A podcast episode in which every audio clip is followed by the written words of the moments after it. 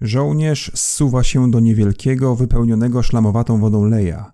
Opada na jego dno, zanurza się w rudawej brei i dygoce z twarzą oblepioną lepkim błotem. Krew z furią uderza w łomoczące serce. W głowie mieszają się bezładne myśli i strzępki wspomnień. Zwierzęcy strach dławi, wije się w żołądku, zaciska wokół krtani. Każe poderwać się, biec na oślep, byle uciec, byle wydostać się z tej matni. Ale ciało ogarnia bezwład. Czas zastyga, wskazówki zegarka nieruchomieją, choć szrapnele nadal przewiercają powietrze, a pociski wciąż łapczywie szukają miękkości ciała. Tylko wielki wysiłek woli pozwala mu przezwyciężyć to tępe odrętwienie i unieść się na brzeg wyrwy. Długo wsłuchuje się w kakofonię przemysłowej wojny. Terkoczące gdzieś w ciemności karabiny wypluwają z siebie setki kul, które oplatają pole bitwy ciężką ołowianą siecią. Pociski artyleryjskie rozrywając się z głuchymi mlaśnięciami w błotnym grzęzawisku rozrzucają miriady odłamków. Targana eksplozjami ziemia drży. Gdy ostrzał na krótką chwilę traci na intensywności, decyduje się. Napina mięśnie, zapiera się, podrywa do skoku. I wtedy do leja wskakuje postać w błękitnym mundurze francuskiej armii. Żołnierz rzuca się na nią bez namysłu, zupełnie odruchowo. Przywala własnym ciężarem, sięga do cholewy po sztylet i dźga raz po raz. Krótki, urwany krzyk, drgające, zwiotczałe ciało i lepka krew spływająca po dłoni.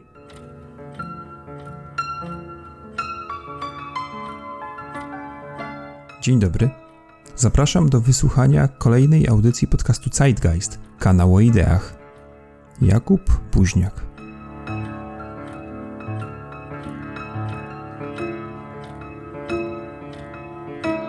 Właśnie opisaną scenę można znaleźć w Na Zachodzie bez zmian, znanej książce Ericha Marii Remarka. Oto Paul Baumer, niemiecki żołnierz i jak należy sądzić alter ego pisarza, tkwi uwięziony w leju, gdzieś między swoimi a wrogimi liniami. Czeka na dogodny moment, by pokonać te kilkadziesiąt metrów dzielących go od towarzyszy broni i bezpieczeństwa okopu. Przez ziemię niczyją przetacza się jednak francuskie natarcie i jeden z biorących w nim udział żołnierzy wskakuje do baumerowskiej wyrwy. Niemiec rzuca się na niego machinalnie i dźga go kilkakrotnie sztyletem. Rozpoczyna to trwającą wiele godzin agonię przybysza. Leży on rzężąc, spod półprzymkniętych powiek spogląda na szare niebo błyszczącymi oczami. Baumer nie potrafi go dobić, patrzy tylko na niego osłupiały, zdezorientowany. Chce wydostać się z leja, uciec, zostawić umierającego, ale intensywny ogień z obu stron nie pozwala mu na to. Zamyka tylko oczy i zatyka uszy, by nie słyszeć harczenia, nie widzieć umierania. Czeka. Ale nie może się uwolnić od tego dziania się śmierci. Wie, że musi być tego świadkiem, że w jakiś sposób jest to Francuzowi winien. Zmusza się więc, by przyjrzeć się konającemu. Ten okazuje się zupełnie zwyczajnym człowiekiem. Krótkie wąsy, ciemne, półprzymknięte oczy, blada skóra i zakrwawiony, brudny mundur. Nie jest on tą odrażającą, wydrążoną kukłą, którą na potrzeby propagandy stworzono gdzieś w Berlinie czy Wiedniu. Upływają minuty. Ranny jęczy, wodzi gdzieś niewidzącym wzrokiem. Baumer raz po raz powtarza sobie, że jest on już w zasadzie martwy, że to koniec, że nic tu nie można zrobić. Po chwili zrywa się jednak, chce Francuza opatrzyć. Ten z początku broni się z przerażeniem, śledząc każdy ruch, lecz szybko traci siły i nieruchomieje. Patrzy tylko na Niemca i szepcze coś niewyraźnie. Kilka strzępów bandaży niczego oczywiście nie może zmienić. Agonia jest powolna, trwa wiele godzin. Wypełnia ją świst nabieranego powietrza, rzężenie i coraz cichszy jęk. Baumer, mimowolny świadek, przygląda się konaniu zdumiony i milczący. Ale gdy Francuz wreszcie milknie i zapada cisza, Niemiec nie może jej znieść. Zaczyna mówić. Upływają kolejne godziny, a on mówi coraz głośniej i szybciej, że nie chciał zabić, że to tak tylko wyszło, że taka jest wojna, że to wszystko mogłoby się inaczej potoczyć, że w zasadzie to zabił tylko pewne wyobrażenie, strach, zabił granaty, karabin i bagnet, które mogły przecież jego zabić. A teraz leży tu człowiek, zwykły człowiek o piwnych oczach, który także się bał, który ma może matkę albo żonę, który także czekał, aż skończy się ta bezsensowna jadka i który umierał tak samo jak inni. W końcu wydusza z siebie, że mógłby oddać nawet i dwadzieścia lat. Niech tylko Francuz wróci do żywych. Baumer chce przeszukać kieszenie zmarłego, ale waha się długo. Wie, że gdy pozna imię Francuza, już nigdy go nie zapomni, już nie będzie mógł uwolnić się od jego cienia. ale wie też, że musi to zrobić, że tak po prostu trzeba. W końcu sięga do jednej z kieszeni błękitnej bluzy. Wyciąga z niej portfel. Znajduje w nim listy, zdjęcia, dokumenty. Zmarły to Gerard Duval, Zecer. A więc zamordował Zecera. Czy teraz musi stać się Zecerem? Czy musi zająć się jego miejsce, opiekować się jego rodziną, dziećmi, żyć dalej jego życie? Dopiero po chwili uświadamia sobie, że to przecież niepodobieństwo, że to myśl szaleńca. Całą tę sytuację, tę scenę w leju można interpretować jako metaforyczny obraz nowoczesnej wojny i uwikłanego w nią człowieka. Masowe konflikty ery industrialnej wyrywają miliony ludzi z ich małych światów, uzbrajają w karabiny i idee i wrzucają w stalowe burze, w rzeczywistość gwałtownej i brutalnej śmierci.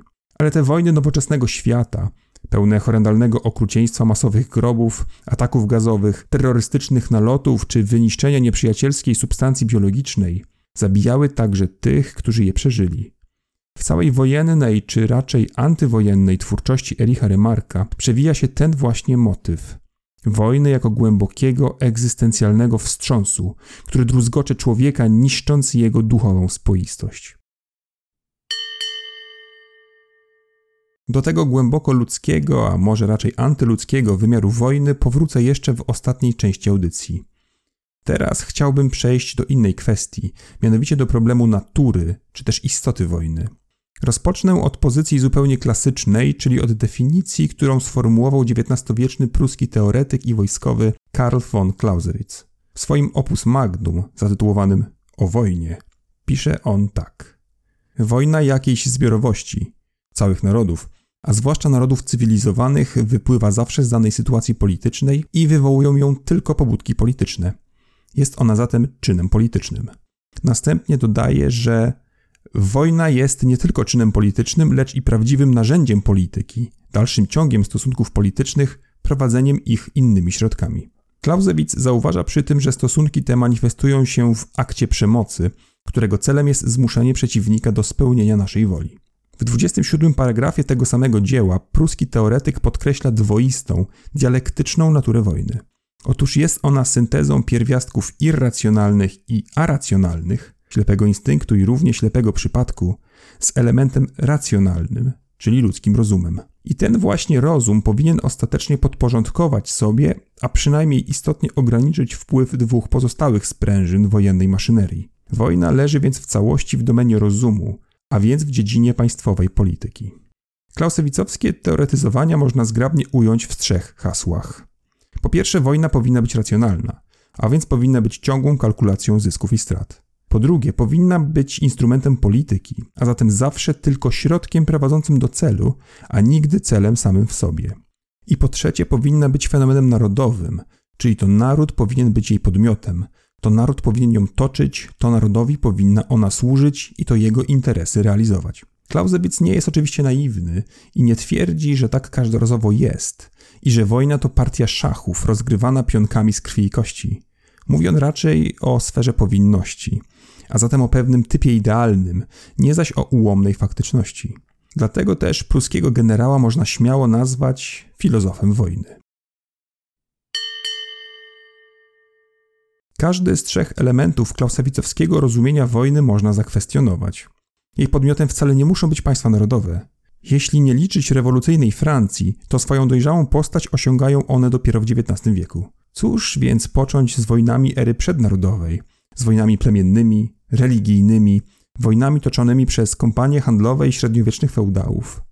Wojna nie musi też być racjonalna, nawet w tak wąskim rozumieniu racjonalności, jakim posługuje się Clausewitz. Można, pomimo fatalnych prognoz i przebiegu działań wojennych, zakłamywać rzeczywistość i walczyć aż do gorzkiego końca. Trzecia Rzesza jest tego dobitnym przykładem. Może też zdarzyć się tak, że role się odwrócą i to wojna stanie się celem, a polityka jedynie środkiem. I tu na myśl przychodzą hitlerowskie Niemcy. Clausewitz uważa też, że logiczną konsekwencją jego definicji wojny, przypomnijmy, wojna to akt przemocy, którego celem jest zmuszenie przeciwnika do spełnienia naszej woli. Jest dążenie do zupełnego, kompletnego zwycięstwa i że na wojnie nie ma miejsca na umiar i wahanie. Wojny muszą więc mieć charakter absolutny. Wroga trzeba pobić, rzucić go na kolana, przyprzeć do muru. Co ciekawe, Anatol Rapoport, autor wstępu do angielskiego tłumaczenia traktatu o wojnie, uważa, że ta klausewicowska bezkompromisowość i bezwzględność była jedną z przyczyn tak krwawego przebiegu tak I, jak i II wojny światowej. Wspomnę o innym jeszcze aspekcie klausewicowskiej teorii.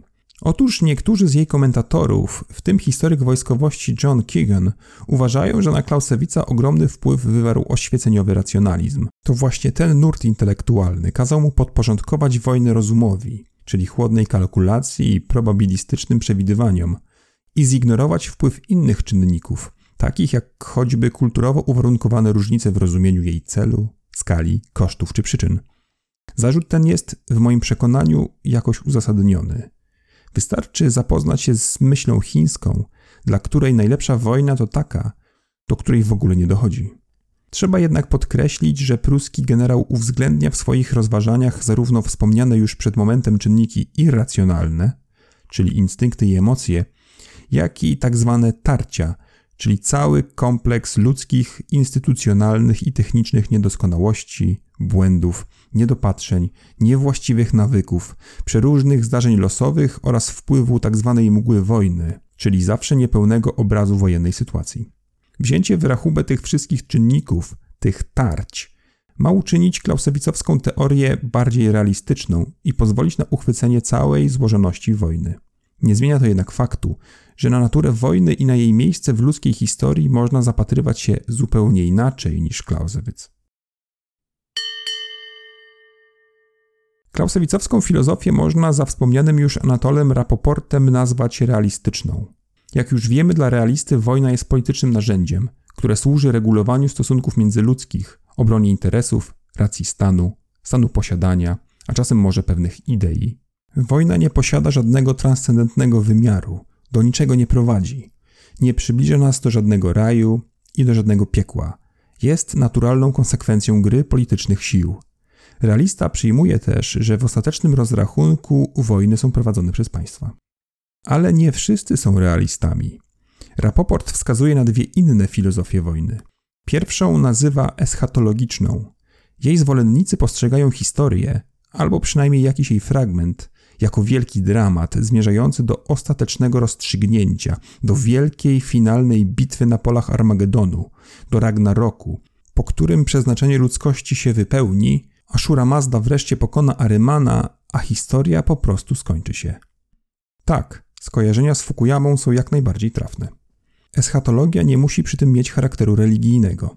Amerykańscy ekscepcjonaliści, sowieccy komuniści, narodowi socjaliści czy wojujący demokraci także przyjmują eschatologiczną filozofię wojny historii, jako odwiecznego zmagania się sił światła i ciemności, jako wielkiego dramatu upadku i odkupienia. Druga z wymienionych przez Rapoporta filozofii każe postrzegać wojnę jako kataklizm, który cyklicznie dotyka jakąś grupę lub całą ludzkość. Wojna jest tu biczem bożym, jednym z jeźdźców apokalipsy. Jest jak przetaczająca się przez świat zaraza, z którą trzeba walczyć, ale która będzie wracać, gdyż jest wpisana w ludzką naturę, a może wręcz w kosmiczny porządek. Decyzje polityków i generałów wpisują się w ten odwieczny cykl powstawania i ginięcia, narodzin i śmierci. Ta tołstojowska wizja jest biegunowo odległa od klausewicowskiej. To nie człowiek posługuje się wojną, ale to wojna posługuje się człowiekiem. W dziejowym spektaklu jest on tylko marionetką, odgrywającą narzuconą przez opatrzność tragiczną rolę. Wojnę można postrzegać też jako sprężynę dziejowego rozwoju, a nawet konieczny warunek wszelkiej zmiany. Grecki filozof Heraklit pisał, że wojna jest wszystkiego ojcem, wszystkiego władcą. Jednych czyni bogami, innych ludźmi, jednych niewolnikami, drugich wolnymi. Oswald Spengler twierdził, że nieustanna wojna toczy się w każdej kropli wody. Hegel sądził, że wojny są konsekwencją istnienia pewnego ludzkiego typu charakterologicznego, wojownika, i że pragnienie walki jest głęboko osadzone w strukturze naszej świadomości, służąc uzyskaniu samowiedzy oraz utwierdzeniu naszej wolności i naszego człowieczeństwa. W jej wyniku powstają dwie społeczne grupy panowie i niewolnicy. Ci pierwsi rzucili swoje życie na szale i zwyciężyli. Stają się panami. Drudzy stchórzyli i zamiast wolności otrzymują bezpieczeństwo bierności i niewoli. Panowie jednak z czasem gnuśnieją, a niewolnicy, pokonując dzięki pracy opór, jaki stawia im świat, stają się silniejsi i coraz bardziej świadomi swojego położenia. To do nich należy przyszłość. Tu skojarzenia z Marksem są też jak najbardziej trafne. W zachodnim świecie wojnę postrzegano także jako podświadome dążenie do śmierci Freud. W wojennej rywalizacji widziano motor społecznego, ekonomicznego i technologicznego rozwoju albo swoisty rodzaj selekcji naturalnej, która pozwala przetrwać najlepiej dostosowanym, najsprawniejszym fizycznie i najodporniejszym psychicznie osobnikom. A może raczej najprzebieglejszym i najbardziej bezwzględnym. W świecie pozaeuropejskim wojna uważana była za rytuał, formę sportu, kwestię honorową, zbrodnię, a nawet wśród Eskimosów za absurd. No właśnie, absurd. To od niego rozpocząłem i na nim chcę skończyć. Dla wielu uczestników i komentatorów, w tym dla wspomnianego już Erisha Remarka, dwudziestowieczne wojny były cynicznymi sztabowymi grami, odartymi z patosu i podniosłości. Były to wojny monstrualnych, biurokratycznych maszyn, gdzie ludzi zabijano metodycznie, maszynowo i masowo. Gdzie placami boju były fabryki, huty, punkty werbunkowe i ludzkie umysły – gdzie ludzie stali się cyframi, którymi wypełnia się tabele i których używa się w rachubach i krwawych prognozach. Dwudziestowiecznymi wojnami przemysłowymi niepodzielnie rządziła zasada efektywności. Moralne obiekcje nie były brane pod uwagę. Liczył się potencjał przemysłowy, rozwinięta infrastruktura, wielkość populacji, propagandowe urabianie milionowych mas ludzkich i postęp technologiczny. Wroga można było gazować, można było bombardować jego miasta, terroryzować i zabijać jego żony i dzieci, topić je, głodzić i torturować. To oczywiście rzeczy powszechnie znane, nie warte być może nawet wzmianki, ale mają one bardzo daleko idące konsekwencje moralno-psychologiczne. Przede wszystkim wojna ery industrialnej jest odczłowieczona i odczłowiecza. Jest to bowiem z jednej strony wojna maszyn, a z drugiej wojna potworów. Maszyny to rzecz oczywista, już o tym wspomniałem.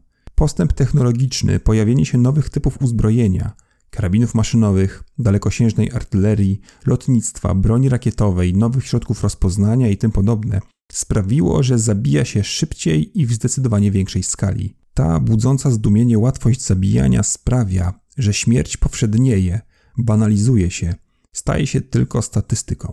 Dobitnie ilustrują to zimnowojenne plany, w których kolejne eszelony kanonen futer zużywają się po ledwie kilku dniach. Dziś umieszcza się w internecie nagrania z kamer azerskich latających maszyn, jak ich rakiety rozrywają ormiańskich żołnierzy niczym szmaciane laleczki. W XXI wieku umiera się też łatwo. Potwory zaś tworzy propaganda. Wróg nie jest już człowiekiem, jest bestią, jest robakiem, którego trzeba zgnieść. W XX wieku walkę należy prowadzić aż do ostatecznego zwycięstwa, bez względu na koszty. Nie chodzi już o korektę granic czy handel. Nie chodzi nawet o powstanie takiego czy innego państwa. Konflikt ma charakter egzystencjalny, ma rozstrzygnąć o dalszych losach świata. Wszystko albo nic, zwycięstwo albo śmierć.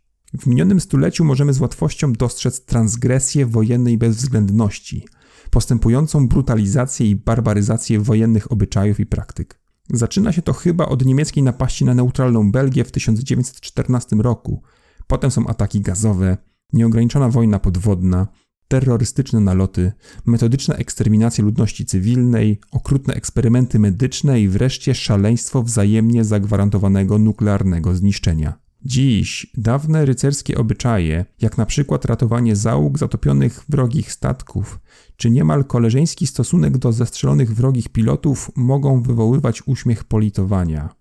Jesteśmy już zbyt cyniczni, by wierzyć w takie rzeczy. Los Paula Baumera jest także naszym losem. Dziękuję za wysłuchanie kolejnego odcinka mojej audycji. Do usłyszenia.